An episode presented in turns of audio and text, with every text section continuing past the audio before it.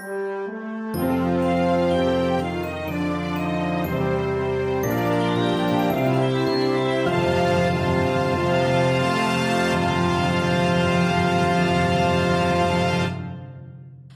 to Cellmates. Oh, thanks. We are a podcast hosted by me, Kate Phillips, And, and, me, Dick Ward. hey, where we take two animated films and we compare, contrast, and throw them into a da- Venn diagram, a Den diagram, and see what happens. Ooh. Often these movies are Disney. But not always. Often these movies are musicals. But not always. Often these movies are good. But not always. Dick Ward, Hey, Kate. what are Phillips. you drinking? Uh, it's a well. I have a water here, but I, also I think you're mainly talking about this American, this West Coast style American Pale Ale. Oh, Mmm. It's a beer. It's uh, I think it had a robot on the front, something like that. and Something there were like hearts and kind of some psychedelic and it's called things. Body Mechanic. Mm-hmm. Hmm. It almost sounds like Hmm. it could be like a ride uh, at Epcot in that was it Wonders of Life? I mean, yeah, it's not far off. yeah. It was like Body Wars. Body Wars. Is that one of them? Yeah. yeah. Were you? Uh, And Cranium Command is different, that's true. but Well, Cranium Command. That's pretty. Uh, Yeah, but a that's pretty interesting. No, Cranium Command is an interesting one to think about. Yeah, like because that's gone. it is gone. and it's sad because I'd really like to see that or something really, really similar to it, maybe in movie form. Yeah, it's too bad that there are no uh, Disney branded movies where characters uh, control the inside of another character's head, Wait, I've got like it. Like Buzzy. I've got it. Uh huh. Ratatouille. Oh, that's the outside of the head. Ah, I was so close. But fair. Okay. P.S. We saw Ratatouille. yeah, It was really great. yeah. Go see Ratatouille. If it's Go to a theater you might near have you. A few hours left. Um, it's super delightful. Yeah.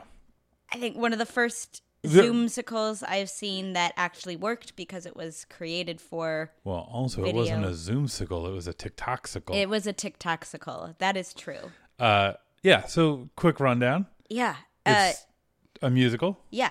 Re- made up of TikTok. I mean, we went over this in our Ratatouille Yeah, episode. but- made up of TikTok songs that have been like fleshed out and orchestrated, Uh-huh. and they're not all super long, and that's okay for Yeah. an hour long. So it's just like a bunch of TikTok people. No, What? they got it was an actors fund uh, uh fundraiser and they've raised over a million dollars so far Oh, which is wow. awesome That's for great. toxical um and they got a lot of big names uh titus burgess is remy Mm-hmm. the rat and um andrew barth feldman and andre de shields who's just at just a masterclass anytime you look at him yeah. uh it was great Yeah. it was just delightfully done and And it's just what like some some guy on like a keyboard doing the backing. No, What? full orchestra. Whoa. Symphonia. Kate, Um, you've sold me. I want to watch this. It, it, I want to watch it again. We Yeah. could, I think. I We don't know prob- if we only get one view with our Look, ticket. I don't know what the law is. Point is, Ratatouille Yeah. is the way forward as long as we cannot congregate with others. Yeah.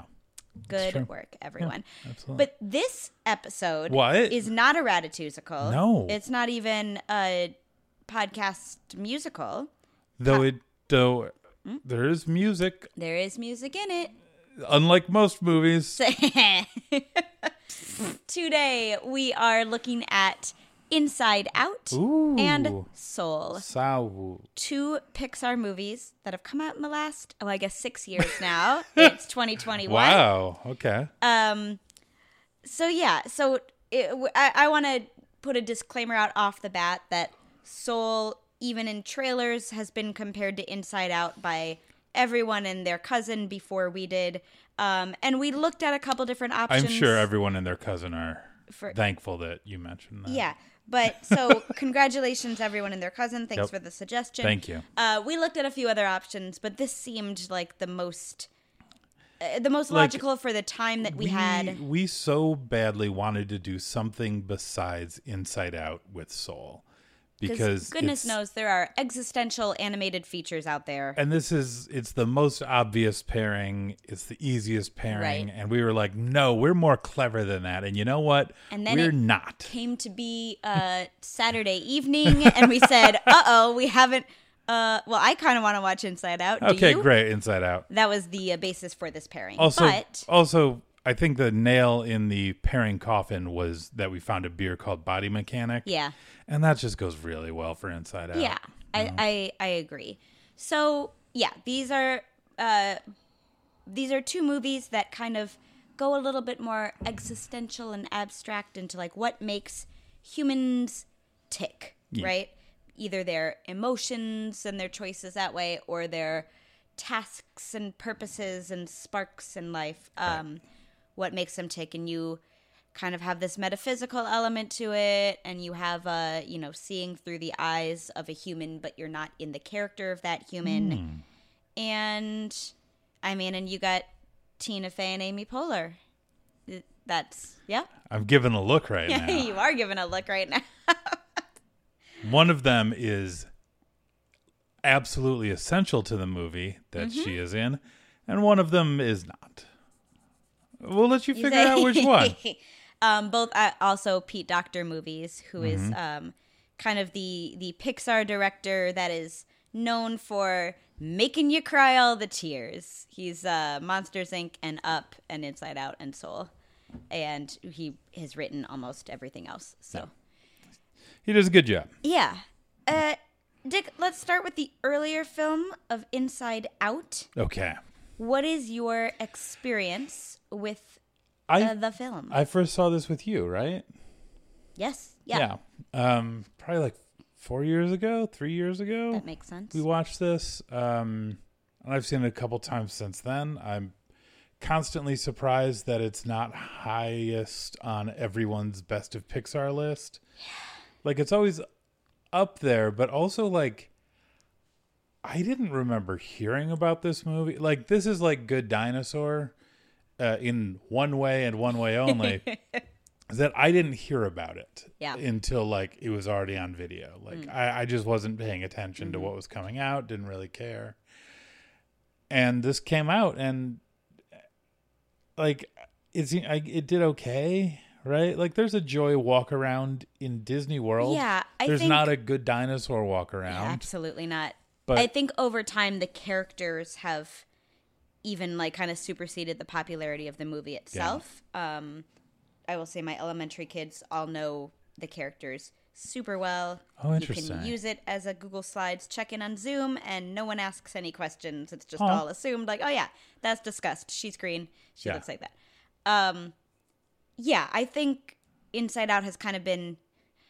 I I feel like the word sleeper and Pixar together is a not a thing, but, But it's been a little bit of for is. Pixar a sleeper Yeah. hit. Um, I mean, you talk about Pixar, you think Toy Story, Mm-hmm. Finding Nemo, Incredibles, like these movies that like one are just gigantor and two you can't not like you can't not away see. Mm-hmm. Yeah, exactly. Exactly. You can't get away from cars. Yeah. You can't get away from like you try to get away from Toy Story, it's going to find you. it's gonna forever every couple of years. Yeah. There's gonna be a new number. Oh boy. I saw Inside Out in the theaters. Wow. pretty early on. I think this this was a like June-ish release, and I think I saw it within that same month. And it is the most I have ugly cried in a theater ever. Okay. I, like I I cry more at movies now than I did in my like earlier adulthood. Mm-hmm. But ooh, I have not I have not cried this way in a theater ever. Aw. Like maybe a few like little tears, but this was just like at, I mean after the first half hour, I'd say like every 15 minutes I'm like crying. yeah. and my brother's sitting next to me and he this movie did not resonate with him as well the first time he saw it the only time he saw it and so he's looking at me like i'm insane and i'm looking at this movie like this is the best thing i've ever seen on a screen or a stage or anything Nice. I I love this movie. It I mean, speaking of existential crises, well, we will be speaking of existential crises. um, when I had to do that uh, Disney Pixar movie bracket for the first time, uh, you know, Disney is on one side and Pixar is on the other on this one I was doing, and it came down to Lion King and Inside Out, That's and. I like had to take a day to think about it. Um, Lion King won. I think nostalgia is too powerful over the course of twenty years, and to- that's that's where Disney makes their Right. Mm-hmm. like makes their mark is nostalgia. So But boy, this is a brilliant and beautiful and lovely movie. Yeah. And yeah, uh, Joy is the fictional character with whom I most, uh, I most, or who most resonates with me. That's all a fiction, books, film, Sure. stage, everything. Um, yeah, I'm more of a Bing Bong guy, but I know what you're saying. you are more of a Bing Bong I guy. absolutely am. love- I I do cry candy. Also, you would love Richard Kind. Yeah. Yeah. He's great. He's Richard Kind. I It's maybe Richard Kind. I might have seen him Girl talk. I might have seen him on a phone in Brooklyn once. but it also might have just been some other angry guy that looks like Richard Kind. He was using the phone. You were not on like a FaceTime chat with That's him correct. on your he was phone. he was using a phone. Uh-huh. He was yelling into it. He looked angry. But 9 out of 10 to be fair, like white guys in Brooklyn of a certain age look like Richard Kind and yell into phones. oh, I was gonna say nine times out of ten when Richard Kind is using his voice, he is yelling. Yeah, he's not necessarily angry, even if he sounds that way, That's fair too. right? Girl talk. Girl talk Yeah. is. I, Okay, I'm, what are you what are you doing? I'm about to set a cookie timer. that doesn't seem like a thing we do. um, and summarize this movie Whoa. in two minutes or less. The movie Inside Out? The movie Inside Out. Yeah, okay. so that we can talk about it more. And Two minutes or less. I, I cut you off at two. I think I did this well with the Lion King. Okay. I think I, I No, I believe you. I'm I never know, Dick. I Uh-huh. never know beforehand how it's gonna go. Well- it's usually poorly, but I'm gonna start. All right. Here we go. Here I. Riley is a girl, and emotions live inside of her, and they're personified as joy, sadness, fear, disgust, and anger. And they love Riley, but she's mostly like propelled by joy. She's 11. And then they move to a new town. Oh no. And like things go kind of poorly. And then she gets a little sad because sadness starts touching these memory balls. So the inside of her brain has memory balls every time she creates a memory, and they are color coded. And the yellow one, which is usually joy, color codes blue because sadness touched it. And joy's like, get out of there. But then sadness touches too many of them, and Riley breaks down at school on the first day being sad. And then joy and sadness get into a tussle, and then they get sucked out of the memory. And it only leaves fear and uh, disgust and anger there to man the controls. And now Riley cannot feel happiness, joy, or sadness. So then they have to get back to headquarters, is the majority of the movie. And Joy is annoyed by sadness because sadness slows them down. And Joy just wants to be like, great, go, go, go. We can find the fun. We can get back and we can do it. But it's not that easy. They have to go through a bunch of, they have to go through long term memory and they have to go through the imagination station. And they meet Bing Bong, uh, Riley's old imaginary friend and they keep missing opportunities to go back. Meanwhile, Riley's like spiraling in the real world because she can't like feel the things that she needs to feel, and so she gets more and more withdrawn and angry. And uh, through a series of events, she decides to run away because her family isn't uh, isn't dealing with it well, in her opinion. Anyway, joy and sadness almost get to the back to the memory, but then Joy and Bing Bong fall into the pit of lost memories, which is where memories go when they die. And Joy is beside herself, but she picks up one of these core memories of Riley being really happy because her team came over to celebrate, but she shifts it back a little bit, and oh my goodness, her team and her parents made her really happy because Riley was sad because she lost a game, and it was sadness that brought her joy. They get back, uh, and everything's fine. Wow. that was that was terrible. No, it was great. That was so long. That was No, so it was only two minutes. And No. they get back They and everything's great. No, they realize that sadness is necessary and not the just whole joy. point of the movie. And then they do get back to headquarters. Yeah. And Riley doesn't run away from home and just lets herself be sad because her parents have been telling her just put on a happy face and Yeah. she's 11 she can't do that and then Sad- the sadness gets to drive. then the memory hmm then the um, memory panel that they use to operate Riley gets expanded Yeah. because she's a teenager now Yeah. and who knows what will happen next. Probably nothing. But yeah, It's Joy Joy lets sadness drive, which she has never done before. Yeah. Yeah. Yeah. Yeah. I did great. Mm. I did great. You did fine. So, uh, Kate, Yeah. it's a pretty good movie. Yeah. Okay. Let's talk about Soul. With the Can we talk about population Inside Out more? of 9.7 million, officially called Oh, Seoul. Special City. Did you know that? what you were looking up this whole time? Seoul Special City. No, I did not know that. Well, there you go. Can we talk about Inside Out more No. later Yeah. in this podcast? oh my God. Great. I'm exhausted. I love it so much. I'm exhausted already. I could summarize Soul. when did you for- most for recently see Out. Soul? I saw Soul this week, a couple days after it came out Yeah. on Disney Plus. Yeah, Yep. that's correct. So did everyone else who's seen it. yeah, What about you, Dick? Sam. Yeah. Um, I also saw previews for Soul. Um, previews that didn't like the first previews kind of didn't tell me what the movie was going to be about, and then the second previews, like kinda I got it, but it still wasn't super clear. And then I saw the movie. Yeah. Um, this movie is notable because it has Pixar's first um, black protagonist, um, specifically African American. Mm-hmm. Um, Disney Pixar has a long history, and this podcast uh, has a long history of talking about. Does protagonist mean main character or just like good guy? Just want to clarify that. No, that's fair. I think he's the main character and the protagonist. No, I I agree Oh. that he's the main character. I think protagonist is like your person that comes up against the conflict that they have to Okay. navigate. Because I just wanted to throw Frozone out there as a black good guy, Sure. possible protagonist. Sure. Because I don't know what the word protagonist means as well as I thought I did. Their Anyway. first movie centered on a black lead. Frozone is great. Yeah, That's yes. my point. Sure, Okay. absolutely. No, they have had black, black characters Yeah. Mm-hmm. before. Uh, Riley's teacher is black, for instance, in Inside Out. Um, but it has not been a central part to that character, or the character Right. just hasn't been big enough that we know. Right. It hasn't been a main character. And this one we know. This is this is uh, Pixar's Princess and the Frog.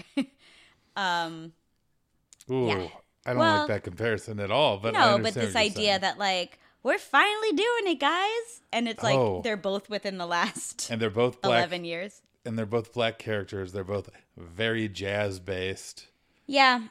Uh, I didn't say that it was the best depiction ever. I just said it was their first. Um, and and there is we're gonna do a black we- character. Should we have him like jazz? We- yes. We will we will talk about later because there are a variety of opinions from people whose opinions about this matter way more than our own as uh, two white podcasters. Professional podcasters. we are not professional podcasters. I mean, we, Then- then yeah, mean we are amateur. earn money. We are amateur at the best. We pay money. Yeah. We are amateur minus at the best. We are- we are prof- sometimes we pay money. For we this are podcast. professional podcasters, like I was a professional musician. Like, Okay, Sometimes I go. got paid a little bit of money, uh, but I spent thousands of dollars on gear and gas. So Speaking of someone who is not doing so great being Oh. a professional musician, talk about Mr. Doctor Soul. Um, yeah, Dr. Soul. Yeah, do you got some name. names up so you know them? Uh, See, it's like I don't know what the ideal for me type of movie to summarize within two minutes. Cause like, Dick, I'm like summarizing Inside Out, and I'm starting to hear that the musical f- motives, and I've like, I'm just like getting lost in the world because I love it so much. yeah. And that was, I mean, that was why I I got lost because I'm like, oh, I just want to stay here. It's okay. We're still I've seen it so many times.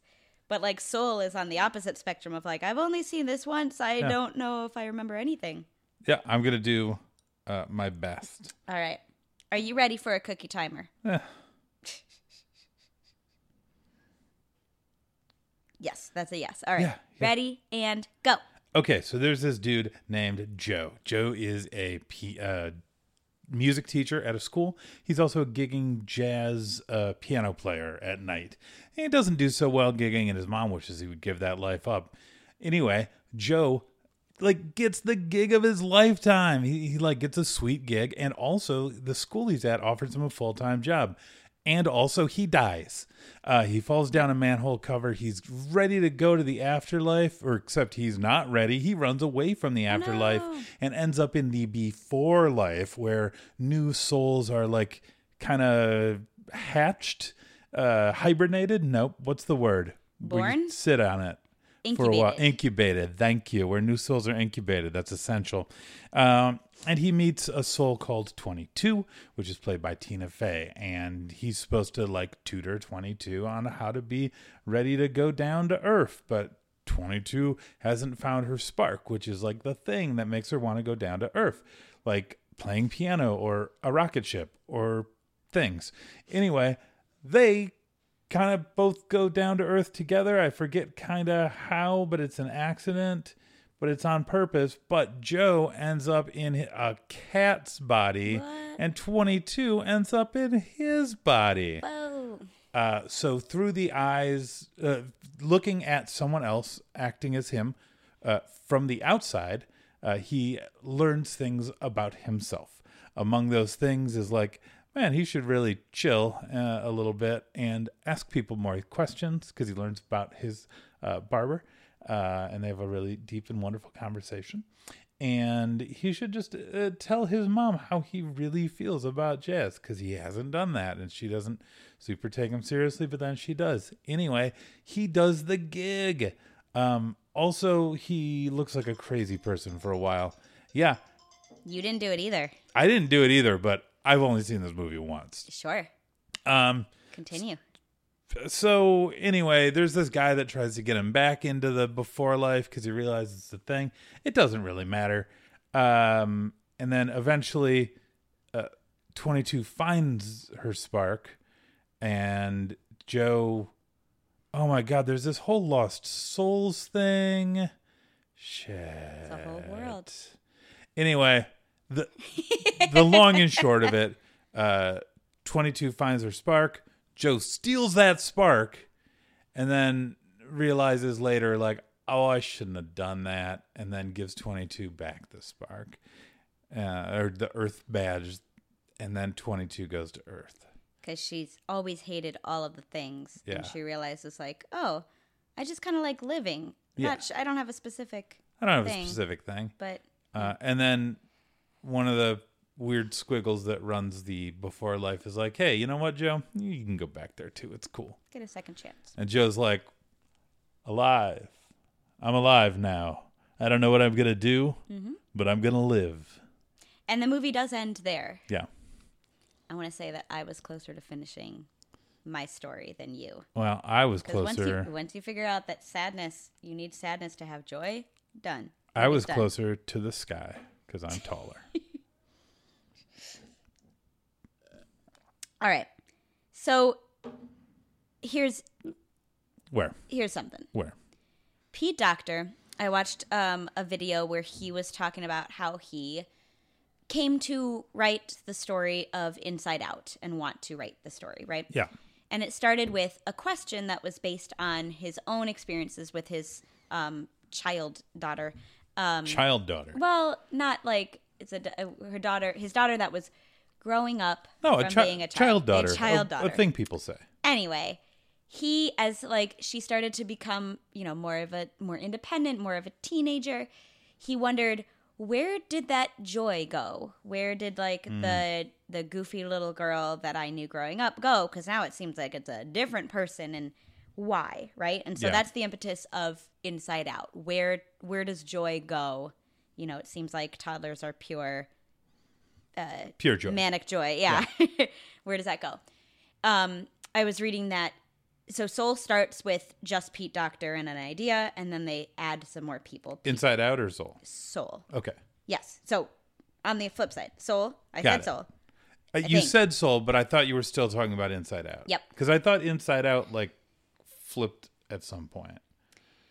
it might have i will go back and check the wikipedia It doesn't- but anyway doesn't that's matter. that's the idea and that that Yeah. follows through right like you can see that that movie is about answering that question so Yeah. what, what he says is like i wrote the story as a as a way to try to answer that question Right.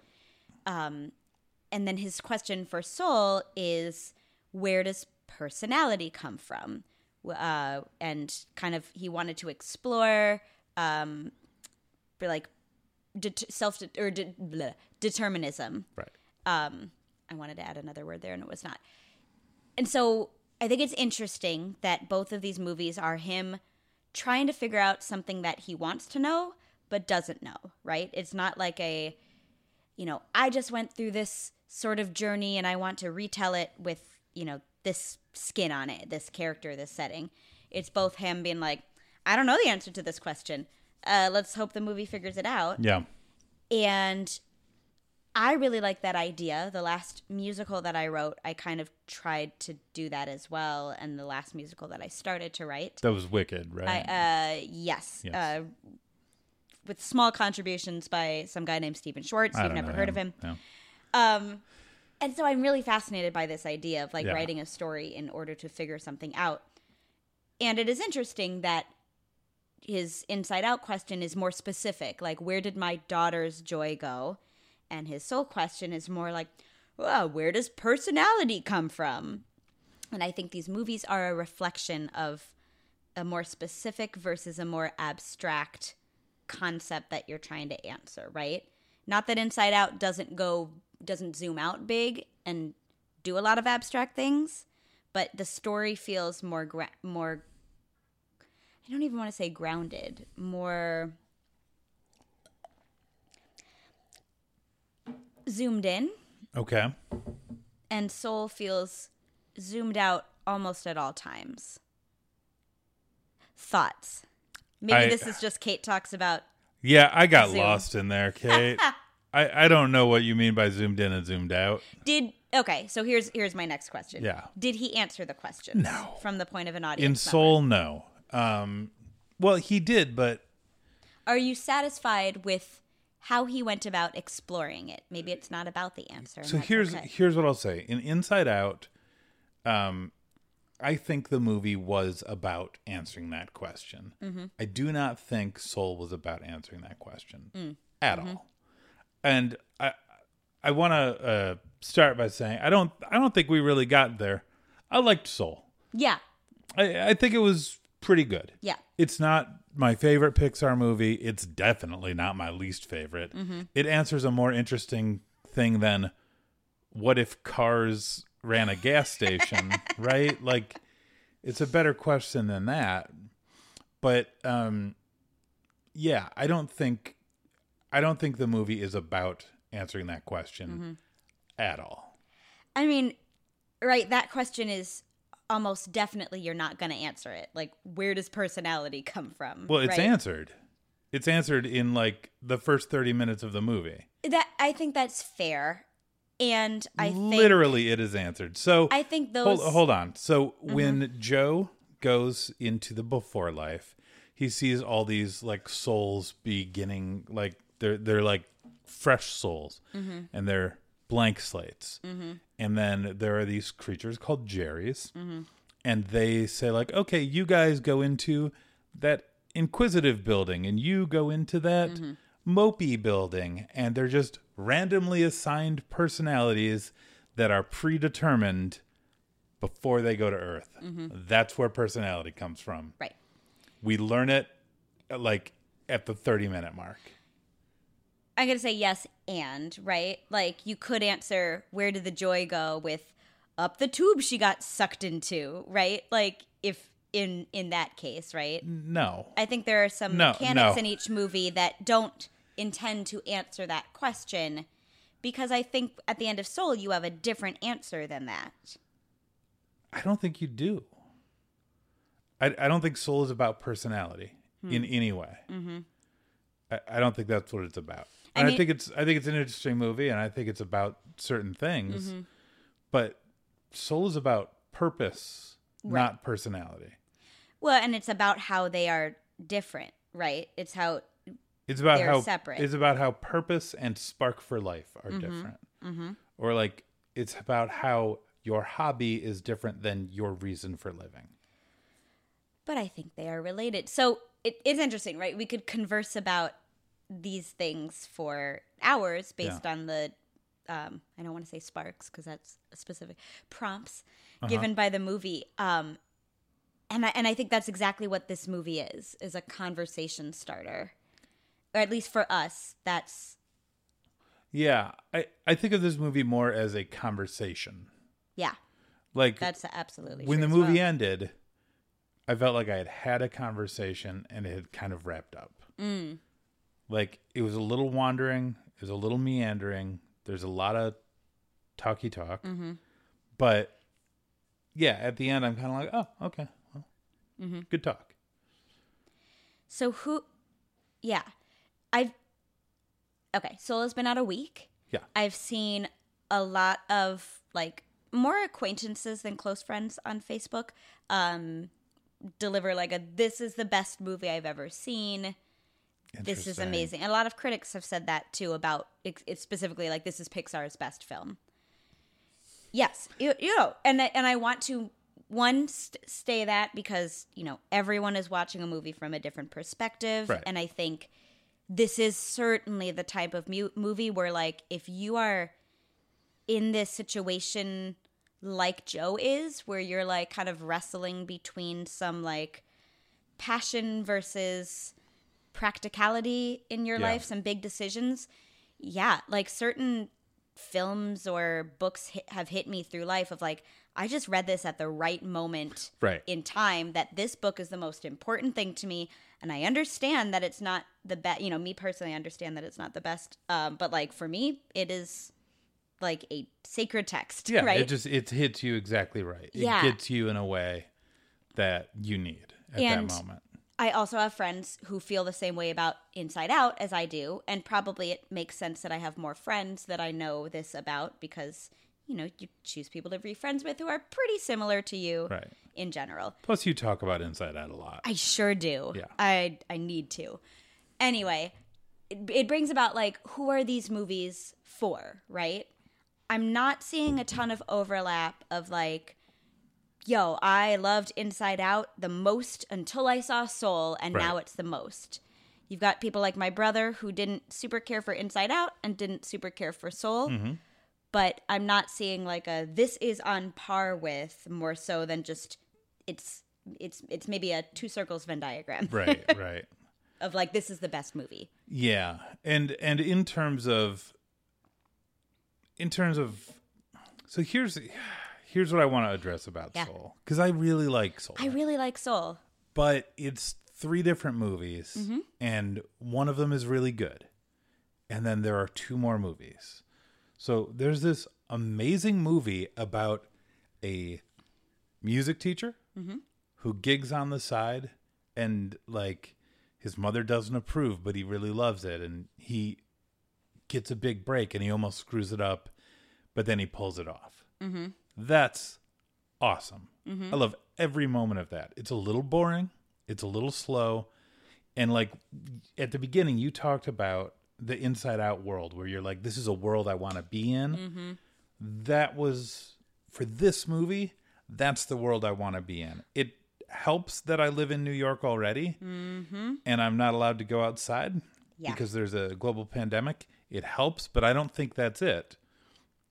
Because i've always loved like the gigging life. I've always wanted to be you know uh, in, until i needed healthcare i always wanted to be like an actor or a comedian or something like i loved the idea of of like the or a musician right? Like um and i i just really loved the world that joe actually lives in.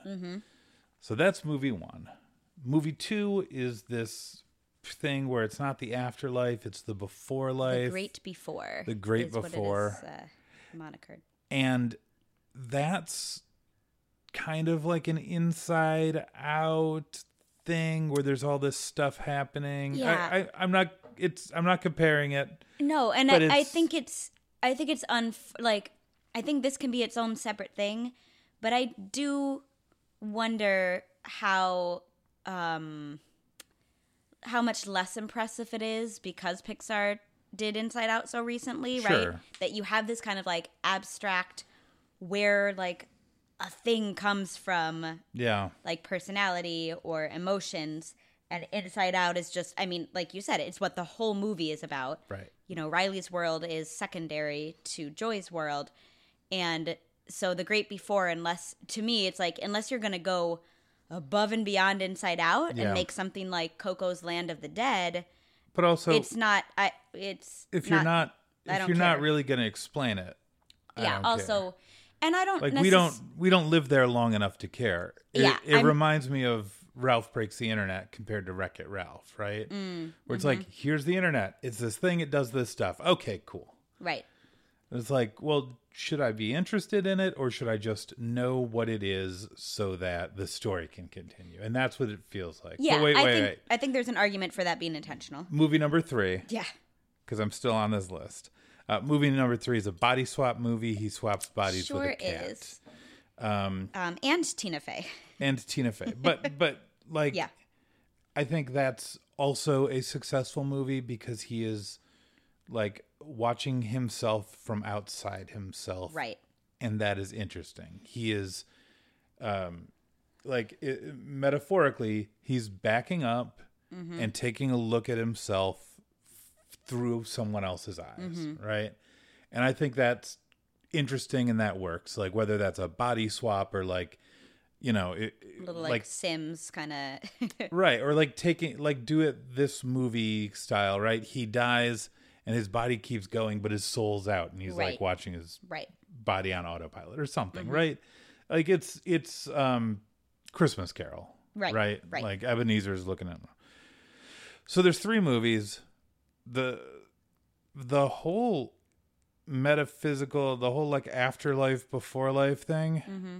none of that works for me Yeah. i find it really dull It's I I found myself like I knew why it was there in terms of the, story mechanics. yeah But I could have used probably, you know, 50% runtime cut on those scenes, right? Yeah.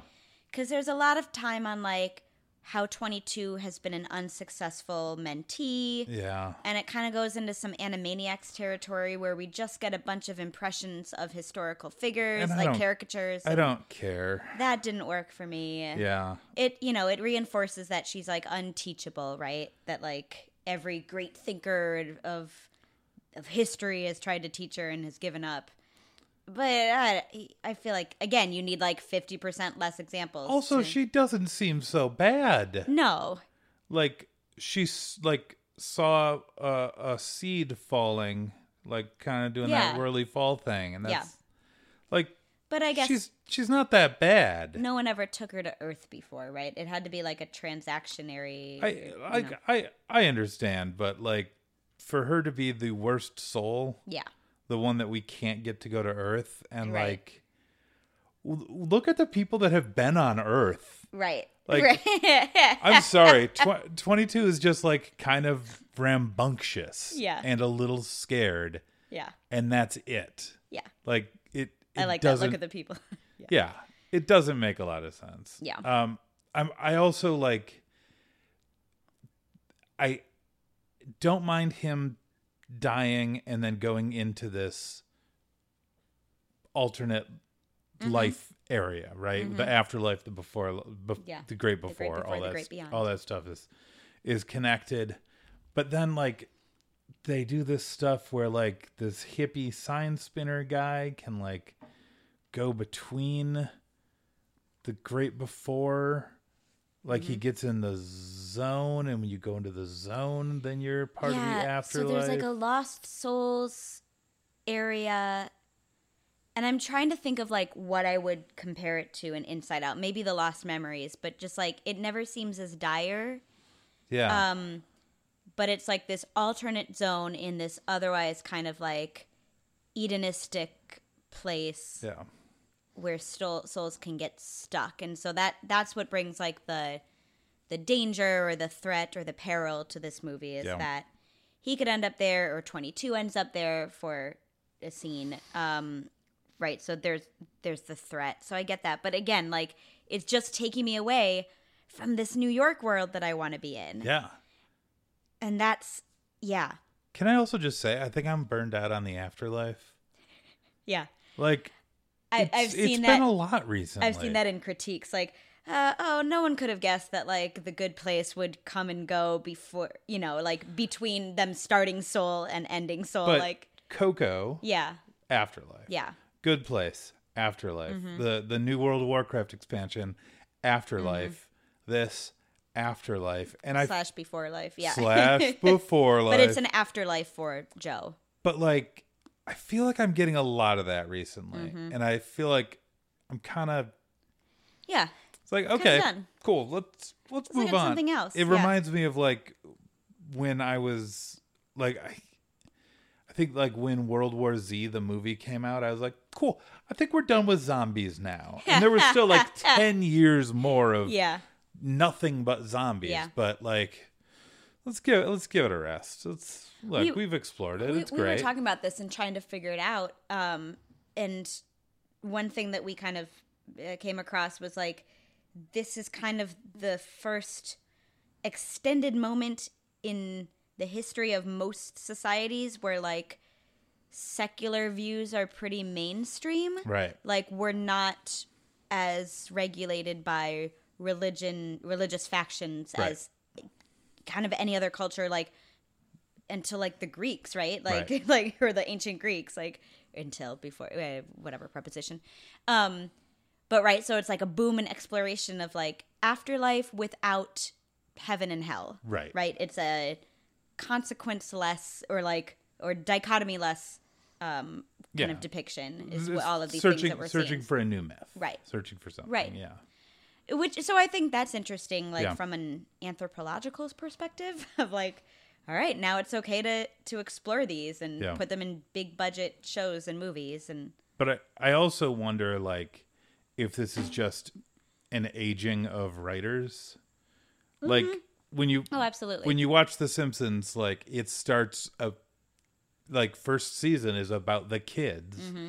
and then it starts being about Homer, and then it starts being about like Homer going through a midlife crisis, Homer Mm-hmm. uh, getting fat, Homer like, and as like that original crop of writers ages, Mm-hmm. you can see them like being interested in different things yep, and I, I I feel like maybe that's like I don't Pete know, Docter was a main writer on Toy Story, like, right? And and there- that was 25 years ago, right? Like And, that's like, absolutely I don't know how old Joe is in Soul, but if Andy's like eight and Joe is in his mid thirties, Yeah. then that just works, right, Right. right. So it's it's a little it's a little unclear, or it's a little it's a little clear the the pattern of of things aging up. which makes me happy that Pixar at least it's doing a big PR um, push of we're getting new people in, we're getting new blood in. Look at Yeah. all these Spark shorts. Look at all like even the um, uh, Kemp Powers is the one of the three co-directors on this movie. Um, started as just a writer with a short term, like he had a 12 week contract Mm-hmm. to help write Joe because um, Kemp Powers is black. And they wanted an authentic voice in there, which good for Did he do anything else, or was he just black? I mean, he he is he's already a Pixar Okay. uh, writer, and yeah, sorry, I didn't mean to reduce it, but that's kind of right. That's probably what they were like, thinking. ah, we need a black guy. Just anyone. That one. no. Uh, no, he has a history at Pixar. Um, Frank Abney is also someone who's early on Mm-hmm. this project and no longer with Pixar, but Mm. um, he was on that panel that we watched with Peter Ramsey, the Netflix Oh yeah, yeah, yeah. um, black creators in animation. Um, so yeah, so and then eventually like uh, Powers is contributing so much that they're like, "Well, you're just a director now. Like you're doing a lot of story, you're doing a lot of the scene sketches for us."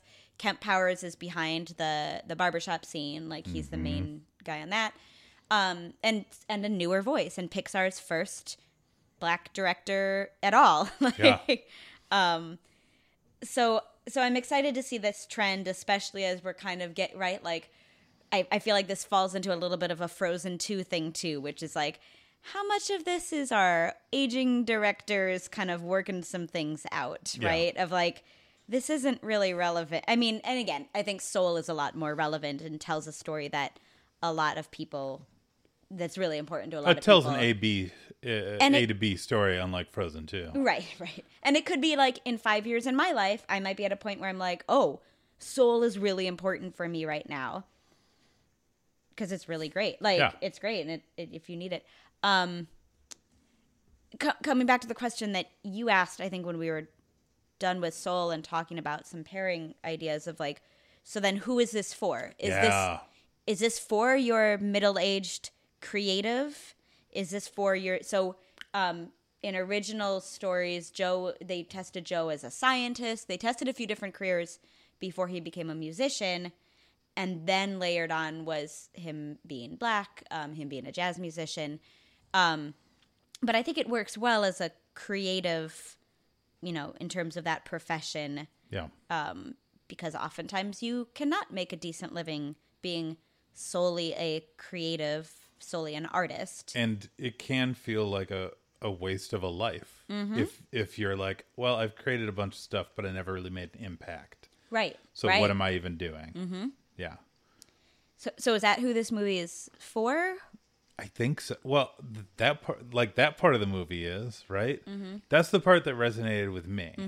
Um again having been an actor who didn't really make it a musician who didn't really make it a podcaster who made it and is living in a mansion.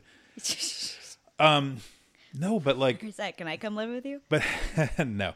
Um but having done all those creative careers right? I i kind of feel like yeah i've found myself thinking like well what was all that for? What's what's the long-term impact of mm-hmm. that? Did i just waste all my time? Mm-hmm. You know and that's that's the sort of stuff where i was like I, identifying with joe. Mm-hmm. But let me let me ask you this. Uh huh. you're a, a teacher. Yeah. right? What happens if you sit a kid down in front of this movie? I am so interested to find out for Yeah. like scientific like data, right? I this is I, I I have in all of my without like giving spoilers to people who have asked if I've seen this movie. Yeah. One of my big things is like this Pixar movie is for adults. They are not interested in bringing the kids along. Yeah. That's not a criticism. That's intentional. There are like I think it's a intentional. few little kid jokes. I think some. I think there are some laughs for kids in the first half hour. Yeah. Especially like as he meets a bunch, like a gaggle of kids in the Great Before and some of the early Twenty Two stuff. But then after that, I think they're walking away. Um, it's it's not relevant to them. yeah, It's it- not a it's not a story about right like an eight year old. Well, maybe maybe some eight year olds, but an eight year old is not saying, "Gee, my spark is this." But what is my purpose? can I make a purpose out of this spark? Okay, like, now uh, I will I hold. like eating cookies, but can I make like? I will hold you there. I was a very introverted uh, in uh, looking inward. Uh-huh. Whatever the word is for that. I mean, do you think your eight year old self would have gotten something out of this movie? Maybe, but I was I was a very depressed kid, so Mm. Uh, this this movie might have spoken to me Mm-hmm, then, right? Um, but also, I might have just not cared and gone and played video games. Yeah. like my thirteen year old self might have enjoyed this. Yeah. but still, like it's it's, iffy. It's so interesting that it's right. I think this is very different from everything Pixar has ever done. Yeah. Which again, I think is good. Like I don't. Yeah. That's not a criticism. Absolutely. And I'm having to weigh over the last week my expectations of what a Pixar movie is. Right. My like, what do I want out of a Pixar movie? I'm having to weigh that with what this movie is, which is a departure. And I think that's good for a studio to do different things. Mm-hmm. We've talked about that with Atlantis, how it didn't do so well because the studio had been doing the same thing Yeah. for 10 years straight. So no one's expecting that.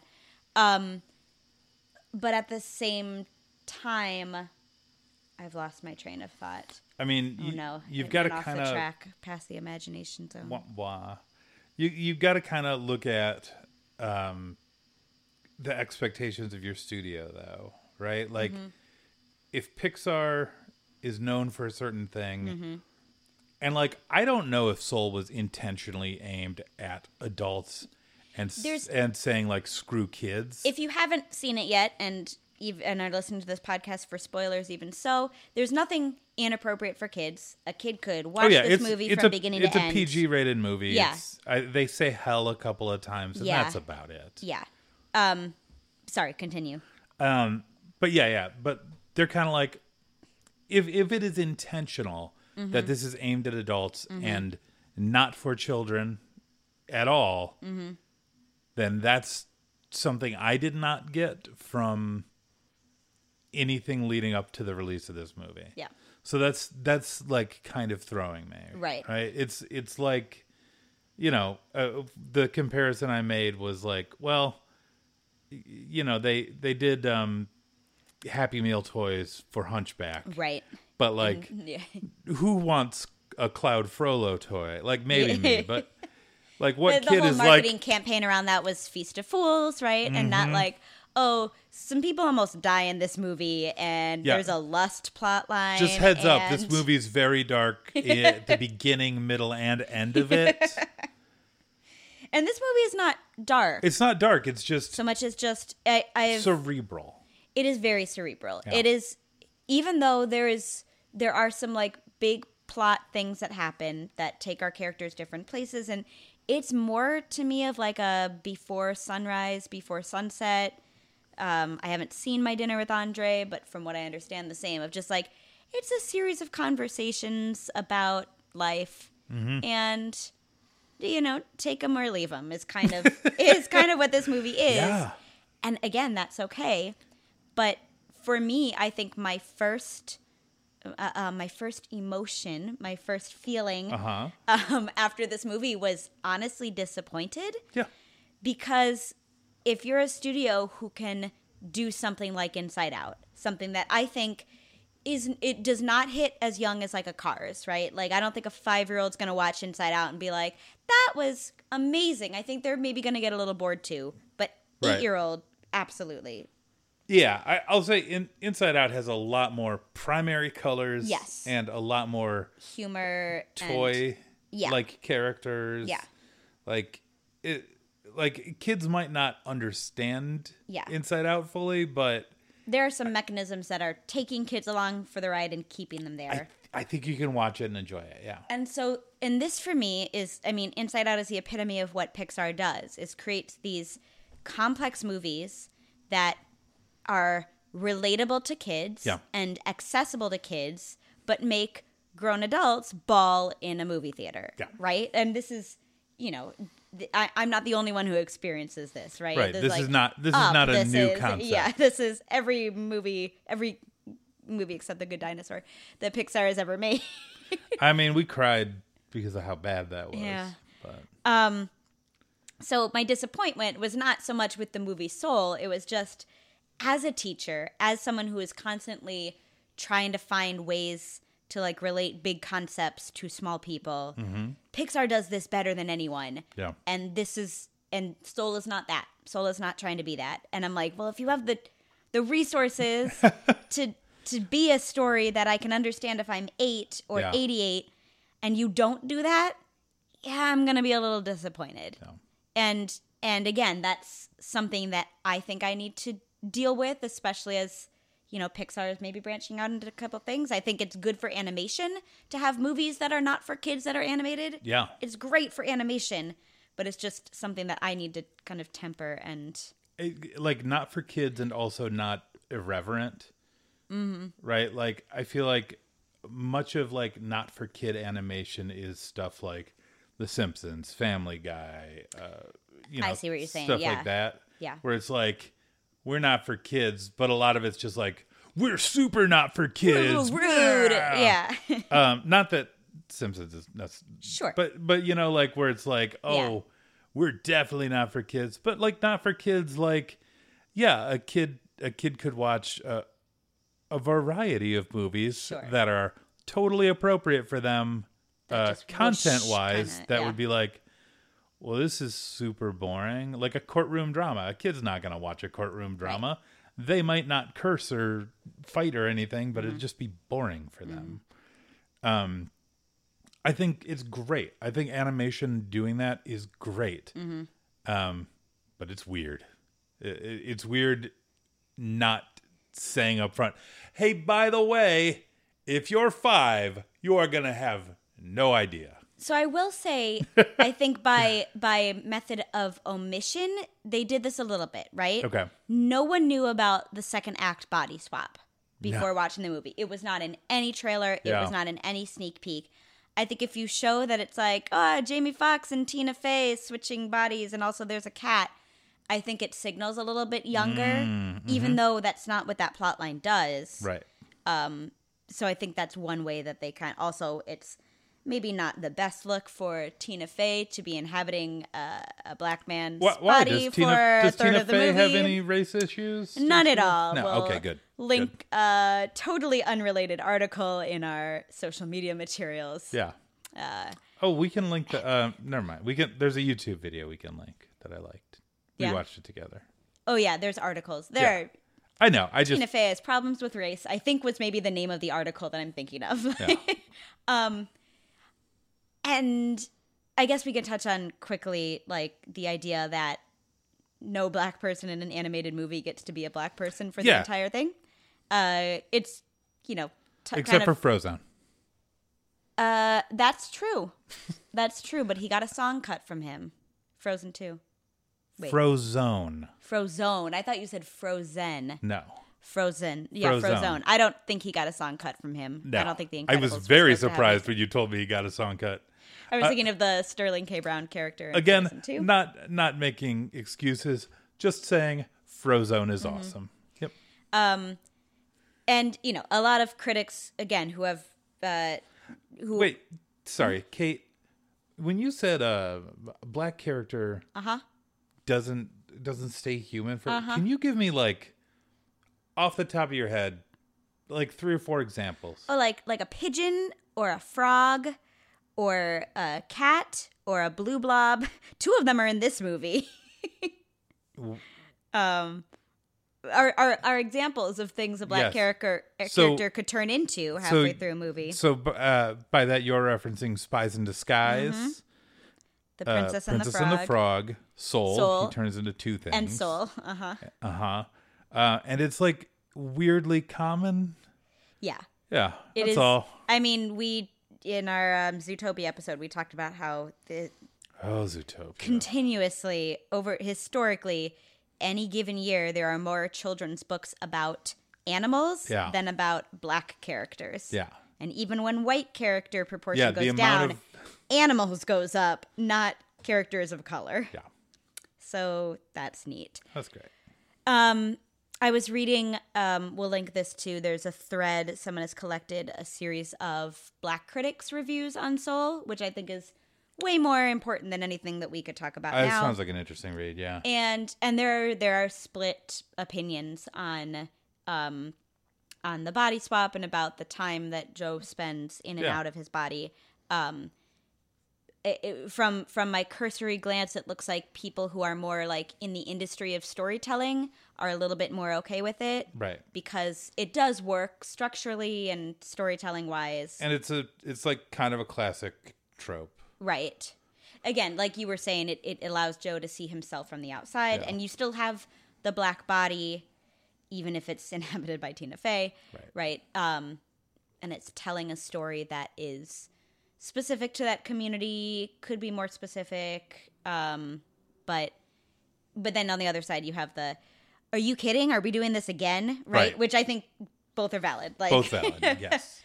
Um yeah. So, uh, Inside Out has none of these problems because um, there are no black characters. So, There's a teacher. problem solved. There's the Ah, teacher. the- yeah, there are There no go. real black characters. No, not really. So I don't know if that's better or worse. That or... and that's that's the thing. Like Inside Out, um yeah, like you said, None. doesn't have that problem, but has a different problem. yeah. Um, Inside Out. So one one thing that uh, that we kind of talked about, and I think we've talked about Soul a lot, which is great because it's new and it's interesting to talk about. Mm-hmm. Ooh, What? I have something related to this Okay. that I can go through quickly. Okay, go. Inside Out does not have black characters, but I do love Inside Out for I think up I Oh, might boy. include Elsa on this list, but like one of the first Disney or Pixar female characters to like have have flaws and to have like things that she believes about like flaws and false narratives that keep her from getting what she wants. Which character? Joy. Joy. Okay. Joy and Elsa, right? I wasn't sure if you the- meant Riley or Joy. No, no, no, Joy. Great. Um, and I think, you know, if, if we're talking about whether it's just, you know, a CJ Craig that is still being written in Aaron Sorkin's voice versus Joy, I feel like what Joy goes through in this movie is a very, um, like historically female, um, story, right? Yeah. Like trying to take on all of the solutions on your own and not letting anyone helping you Keeping everyone happy. keeping everyone happy, right? And so I th- I think there's you know, I would never ever say that a white female has worse problems than a black male in our society. Good choice. Because you are 'Cause not Tina Fey. Not true, because it's patently false. But I think it does a good job of telling a story that Disney and Pixar have not told before for all of the Disney princesses. They never really have flaws that get in their way, right? Ariel signs a bad contract, Well, she's. but she still gets what she wants. I think like nine out of ten Disney princesses are clumsy, right. and that's Right. their personality. Like Rapunzel comes close. She believes a thing about her mother that's not true, but that's just more like that's because abuse. her that's gaslighting. Yeah, that's her mother. That's not her. That's not on her. right? I mean, and Elsa a little bit too, right? Is Yeah. being told this narrative about herself, but um, one reason I love Joy so much is because it's like, cool, a female gets to have problems. Yeah. like that's a female gets to be wrong about a- something in a, very, Disney movie. That's very great. Mm. real character for as unreal a character as she is. Right, right. right, As imaginary of a being. Yeah. Um, one thing, uh, uh, I forget where I was going to go, but I will say uh, something bothered me watching Inside Out recently. Mm-hmm. okay. and it it's always like nagged at me a little, but it it started to bother me more in this watching, and it's like, what what are the emotions? What's their deal? no, like seriously. Uh-huh, so like we've got Joy, and her Right. job is to be is to make Riley joyful. Mm-hmm. But she is also like always joyful, except when sometimes she's not. Right. And then like anger and disgust and fear and sadness all want to do their part, but like they're mainly happy that Joy is doing everything. In control. Yeah. I got a little confused there Yeah. and then some stuff felt weird like i i don't know how much disgust actually works for me Yeah, disgust kind of seems like a they needed a fifth one, and this is what psychologists said is kind of different. yeah but it's like well she like disgust like gets her glammed up for her first day of school i'm like Right.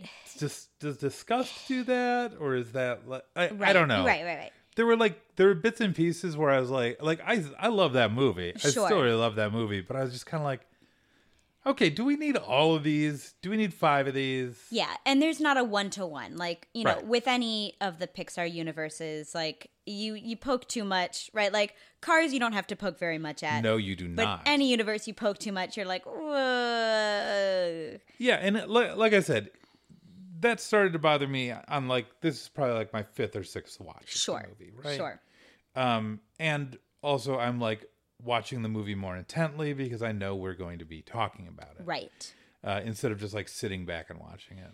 Yeah, Uh, I would say on the first couple viewings, it's more like you're just enveloped by the world and all Yeah. a little like, this is a memory. It is color coded. This is a core memory. This is the, these are the islands of personality. These Yeah. are the, like, there's so many cool mechanics where you're like, oh, that's a neat way of conceptualizing that. Yeah. That you're not paying as much attention to the, And those nuances. and I think uh, if any movie answers how is a personality formed, it's this it's right. Inside Out, Right. which is like, well, your core memories, like you have a you have a core memory, a memory that is so important that it is part of your core belief, Yeah. and that sets up an island, and that island is like represented as one of your one of the pillars of your personality, And like it's related to, and got it right like, there. I mean, an Inside Out does that. Then, like, that's better than a sticker you get for like liking an archery class as a Yeah. little blue blob, right? which is which is what Soul is, and it's Like, actually more that the Inside Out narrative is actually more confirmed by Joe's experience of his dad taking him to a jazz club and like Yes, and explaining the history of jazz. formative like, experience. It's, it's you're connected to your father and you're like seeing this cool thing. Yeah. I guess maybe the music spark is there too, and it's just like kind of like ignited there. But Yeah. no, it's way like it's way more interesting to think about how things are related to each other and like your formative experiences Yeah. shaping you as opposed to this predetermined aspect that Also, man, okay, look, that's that scene's really cool. It's not gonna be my shout out, but I like Yeah. that scene mm-hmm. because it's like a quick flashback to his dad taking him to a jazz club. Yeah. He did not care about jazz this whole time. His Yeah. dad has been a jazz musician this whole time. Right. He has listened to jazz. He has heard jazz his whole life. Yeah. But then going to see someone perform it live Mm-hmm. and seeing the way that person like puts all their passion into it, like yeah that hits him and he's like i get it now like right that has happened to me with different music genres where i'm just like Mm-hmm. this is the most boring thing and you go see it live and like oh i see what's it. happening with Yeah. this this is great Yeah. That's all so that says lived it all right well there's uh, just there's so many good parts of soul and know. and i feel like i feel like i'm I, I feel like i'm being a little harsh on it because there are there's just these inconsistencies to me that yeah make it that make it hard to love. I mean, to me, Soul suffers for me personally because I like Inside Out so much and Sure. because I revere Inside Out so much, right? Yeah. Like so many things like it's about something similar enough that if you're not going to do it like Inside Out, Yeah. great. But if you're going to do it kind of close to Inside Yeah. Out, but not as well, it's the same with The Great Before. It's like, well, why would you why wouldn't you just go a totally different direction? Once once we get to our special editions, I- Yeah, I, think uh, I've already pitched you my new version of Soul, but yeah, I I think um I think I've got a crossover and uh, I've got everything. nice. Um well, speaking of which, do you want to do you want to jump into there? it- Do you have anything else you need to? I can I well maybe this is scene shout okay when when can I talk about like the five times in Inside Out that I cry like clockwork is that See, is that a scene, it- is that five scene shout outs Do it in your scene shout outs. okay because it's like every But- time But wait, It's- yeah you can do like four because I'll probably shout out one of them. okay you might have to do shout out first Yeah. then. okay I am um vo- voice casting at all I feel like Inside Out one of its big strengths is just strong voice casting and we can't call them all out an MVP Yeah, I Like, mean, these the, just the voice, shortcuts. the voice casting is really strong in Inside Out. Um, I think, uh, like Lewis Black as Anger is genius. Oof. Phyllis, uh, I have no idea what her last name is. It's I think it's Phillips Phyllis Lapin's just like in The Office. A Uh, Oh. lot of their last names are the same as their characters. I thought her name was Philip Vance in The Office. well, She's married after to Bob Vance of Vance Bob Vance Refrigeration. of Vance Refrigeration.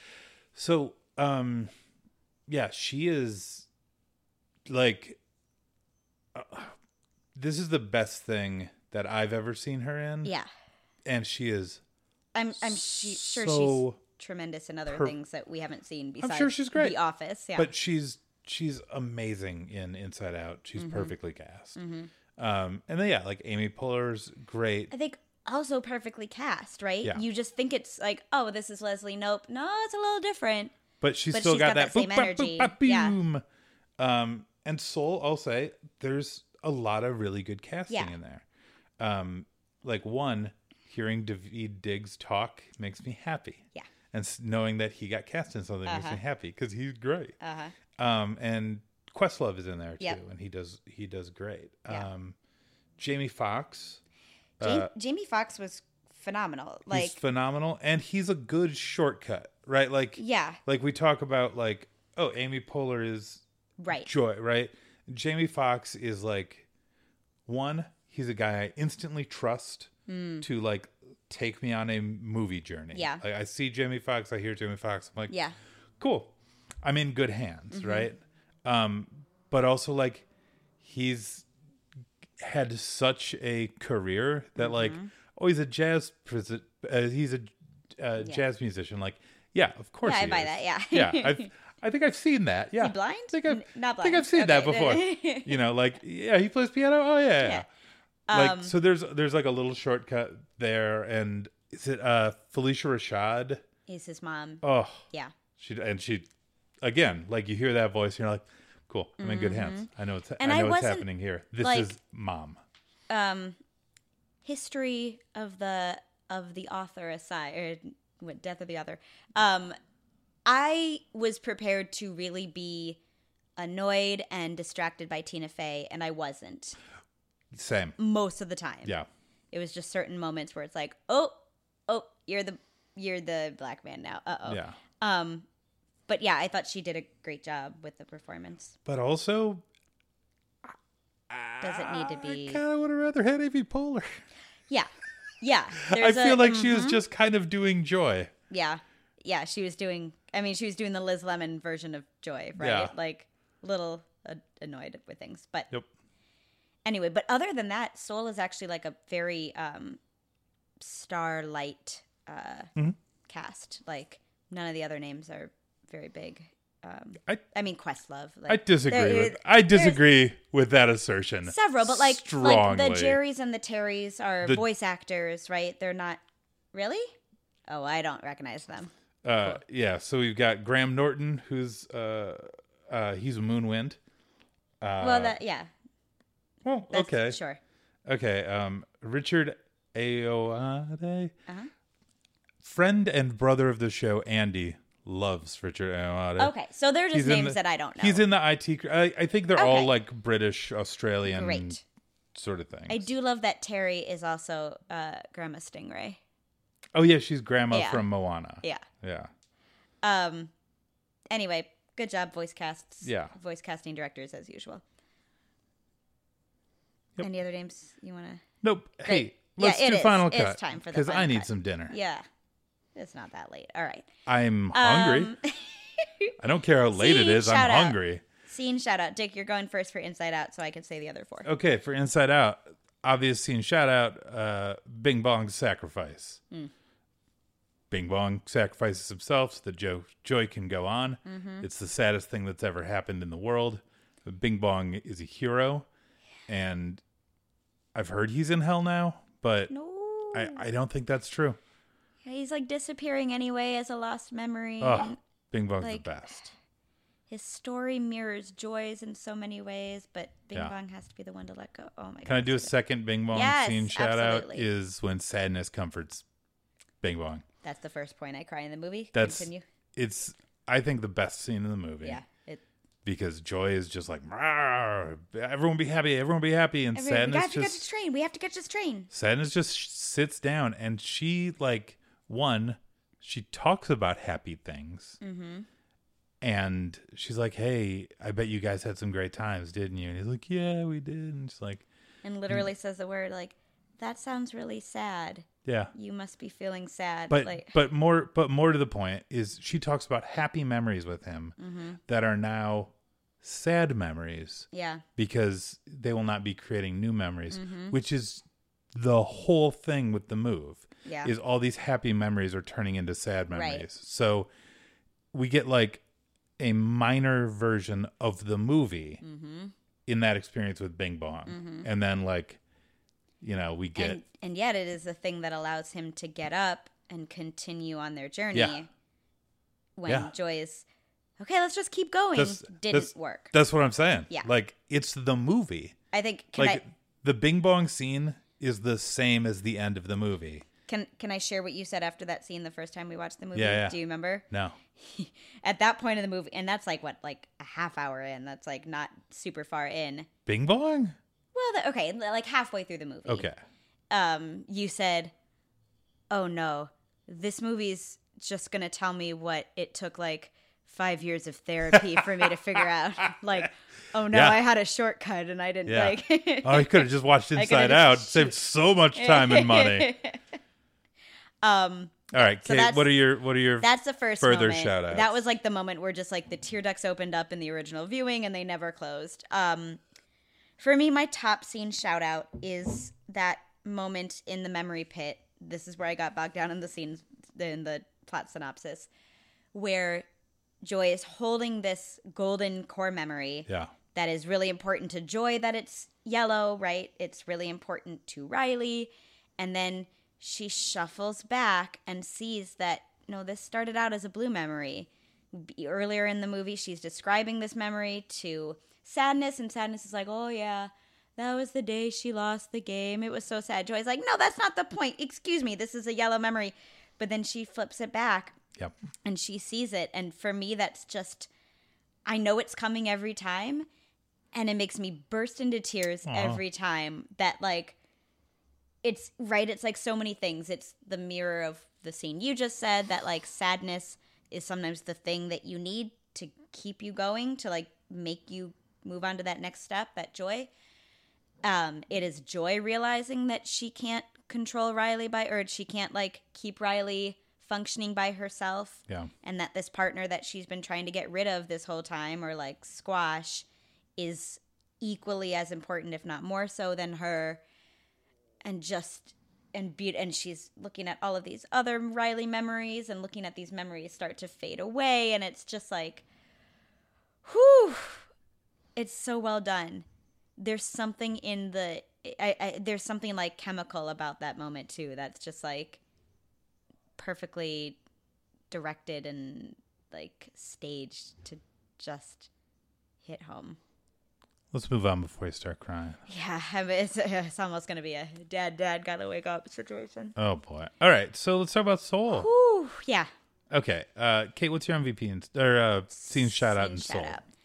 I, shout out. Um, I like the scene. They they are they are body swapped in the scene, and they finally go to mom to um, confront her and tell her that like, no, I need to also be a musician. Yeah. um, and really having a heart to heart instead of just fighting about it for the first time. And Joe is Joe's soul is in the cat at this time.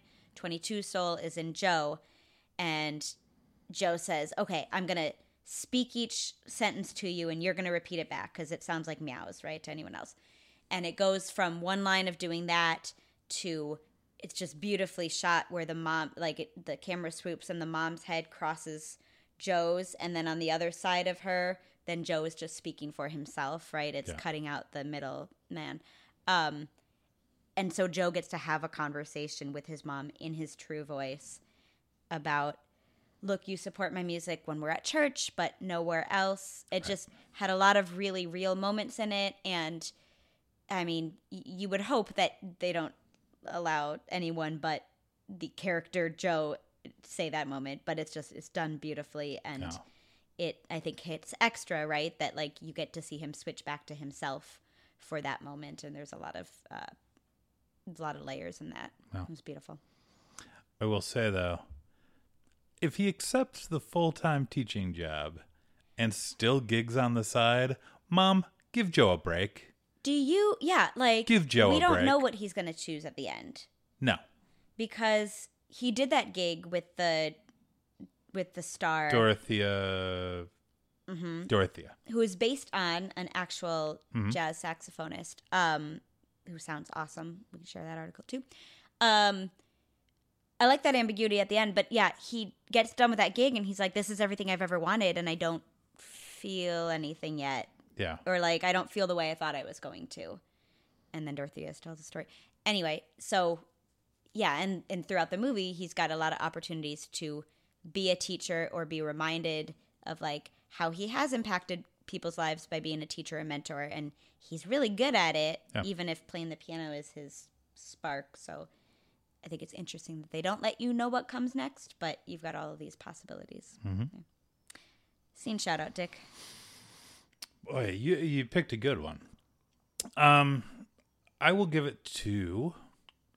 I mean the the barbershop conversation. Right, there's a really fun scene. There, there's some fun scenes where the cat or 22 is in Joe's body and doesn't know how bodies work, and that's that's really fun. And and ends up trying to give him a haircut, and it does not work at all.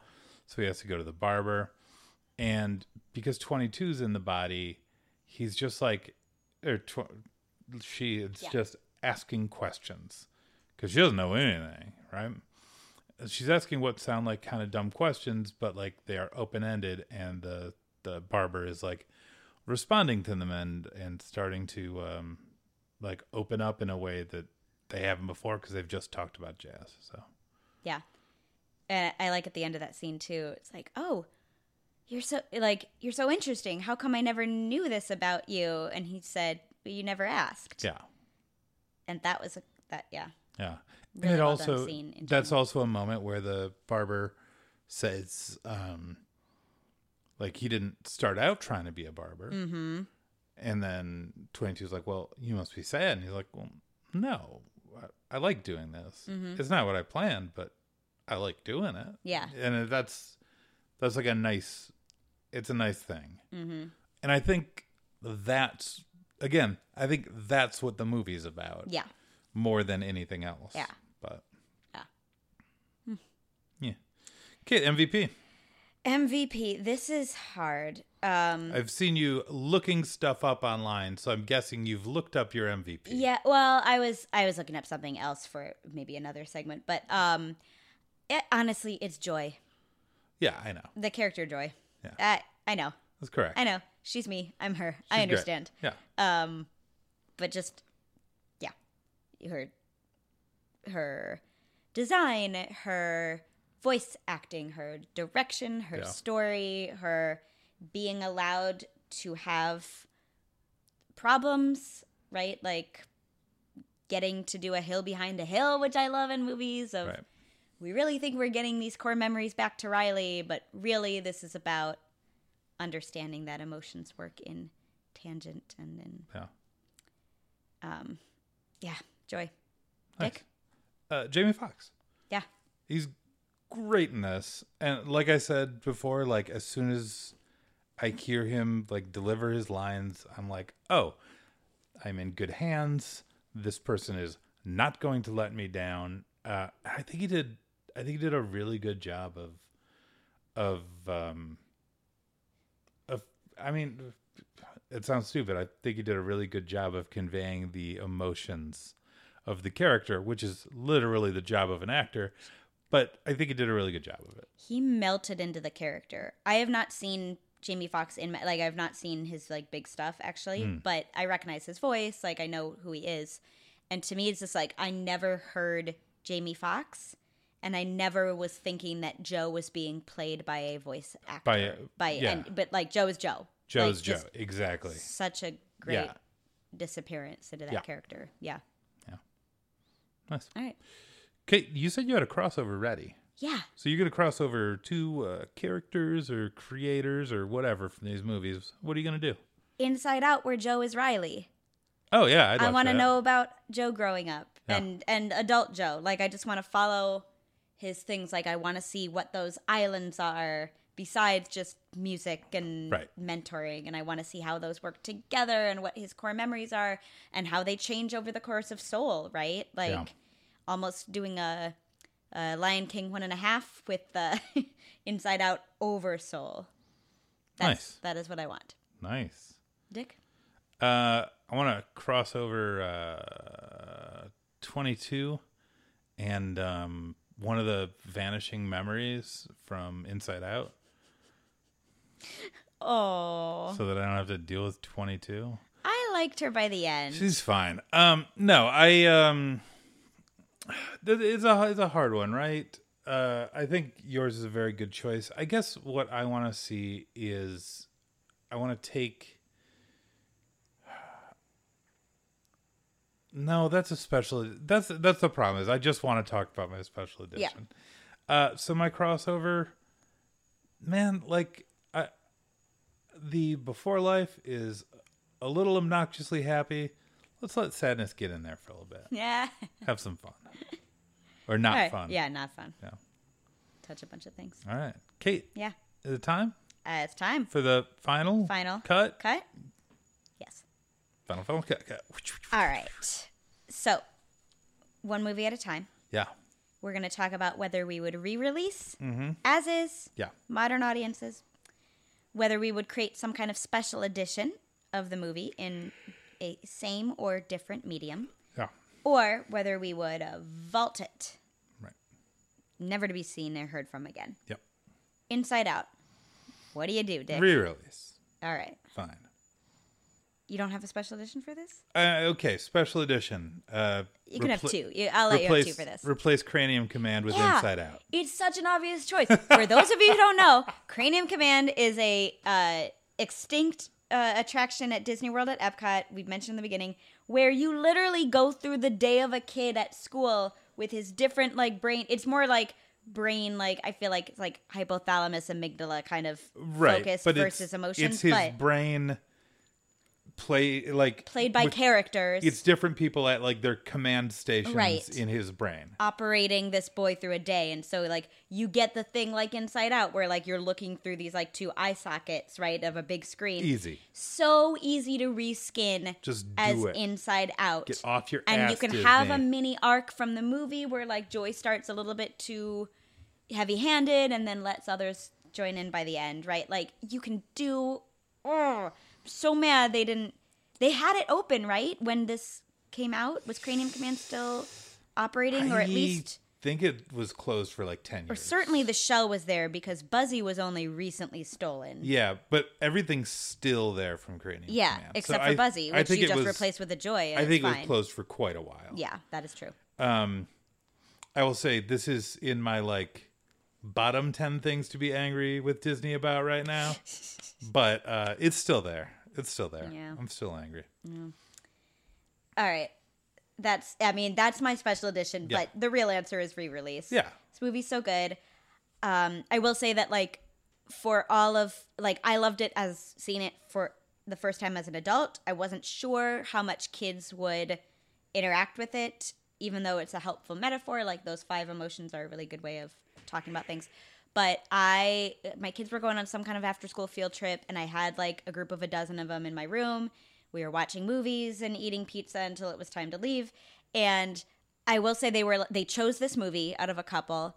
They were half watching it but i will say as soon as anyone in the movie goes who's your friend who loved to play? the whole room even ones that are on like snapchat are just like bing bong bing bong. Like they have this movie down which makes me really happy that Also, kids actually watched everyone and loved loves this Bing movie. Bong. everyone loves bing bong that is true All right, Kate, yeah Soul, this is tough re-release, special edition, or Vault. this is tough because like I, I think I'd have to just special edition myself, right? Of like What? being a different viewer with different expectations. Oh, Um I might do a special edition where Kate. the body swap is not with a middle-aged white woman inside a black man's body. yeah, I, I understand what you're saying about being a different viewer with different expectations, but our job on this podcast Eh. is to do a special edition of the movie if we feel that it needs one. Yes. So special edition, I would cut um, Great Before down significantly. I would include more of Joe's life and include more of New York, Okay. like that setting and that situation. Um, yeah, more Joe, less of everything else. Yeah. More Joe's life, less of everything else. But I don't know. I'm I'm not prepared to go into proportions and cut it down with like scientific tools. Oh. Scapula. I expected you to be prepared to whatever you just said. Well, I, I, I, got, Okay. I got to take another look. All right. Dick, what do yeah. you do? Okay. So we're gonna leave the movie mainly intact. Mm-hmm. Um, but here's what we do: we get rid of everything having to do with the afterlife or the before life Okay. because I hate it. All right. And But you're leaving the movie mainly intact. Well, because that's only like 20, 25 minutes of the movie, Sure. right? And we insert a scene where Joe looks at his cat and he goes, Oh, your life is so easy. I wish I could have your life for just one day. And he body swaps with his cat. And when his cat is in his body, it can talk like a person. yeah. Done. Fine. and then we just yeah. we stay in New York the whole time. We stay with Joe the ho- whole time.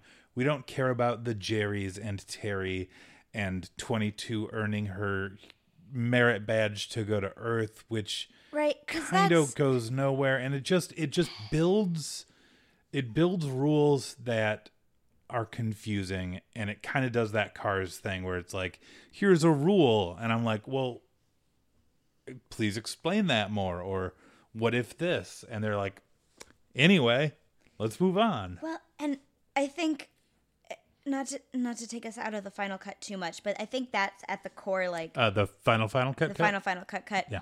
That 22's kind of like wrap of her character and her arc, which I'm glad she has one too. Like Yeah. that's good. Doesn't have as much to do with Joe's arc as I think the movie wants me to think it does. Yeah.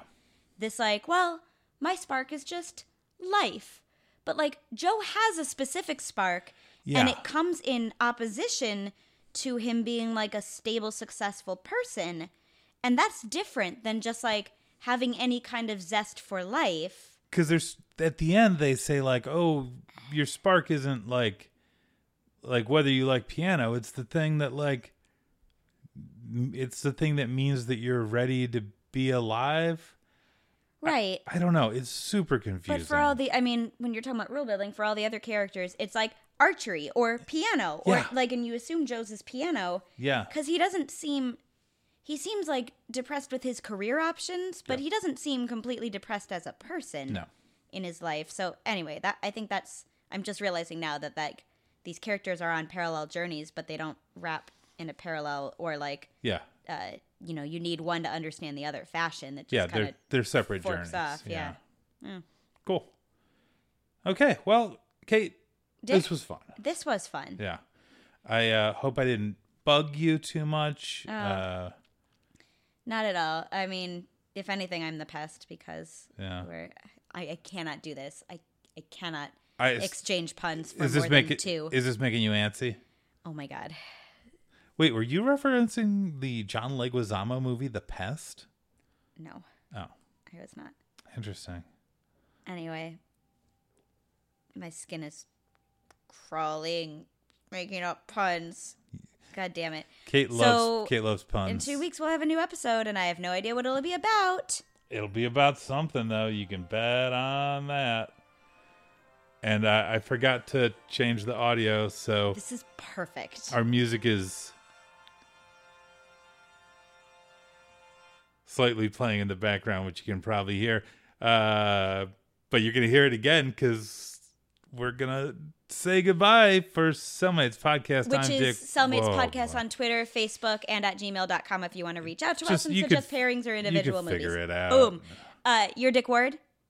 I, I'm Kate, uh, you're Kate Phillips, Yeah, it's a whole and body swap I'm happening now. 22. Oh, no. Kate, Ah! your life seems so easy. I would wait. No, it doesn't. It seems really hard. I wish I could stay Find the myself. Find the fun. Okay, bye. Bye.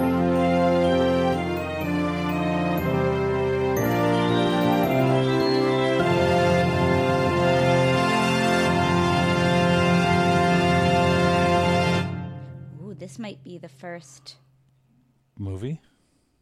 Ratzenberger-less film. No one can figure out who he is, and he's uncredited.